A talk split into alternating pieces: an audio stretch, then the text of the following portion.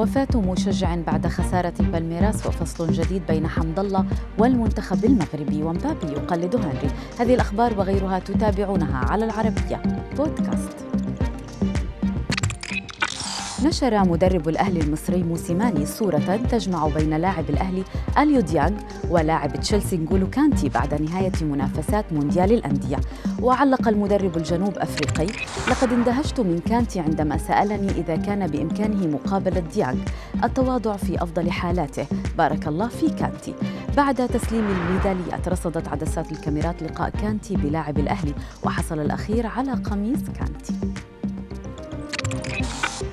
في حادث مؤسف مقتل رجل بعد نهاء المونديال بالرصاص خلال أعمال شغب الشرطة البرازيلية أكدت الأمر بعد أن اندلعت اشتباكات بين جماهير بالميراس الذين شاهدوا فريقهم يخسر أمام تشيلسي الإنجليزي في نهائي مونديال الأندية.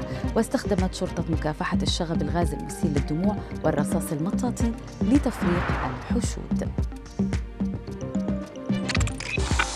نفى نجم نادي الاتحاد السعودي المغربي عبد الرزاق حمد الله تواصله مع مدرب المنتخب المغربي أو مساعد المدرب مصطفى حجي وأضاف حمد الله ذكر المدرب أنني أشترط أن ألعب اساسيا في المنتخب ولم ألبي دعوة الفريق وهو أمر عار عن الصحة. وأكد حمد الله أنه تحدث مع حجي في إطار مكالمة شخصية فقط واختتم حمد الله تعليقه بالتمنيات بالتوفيق للمنتخب المغربي.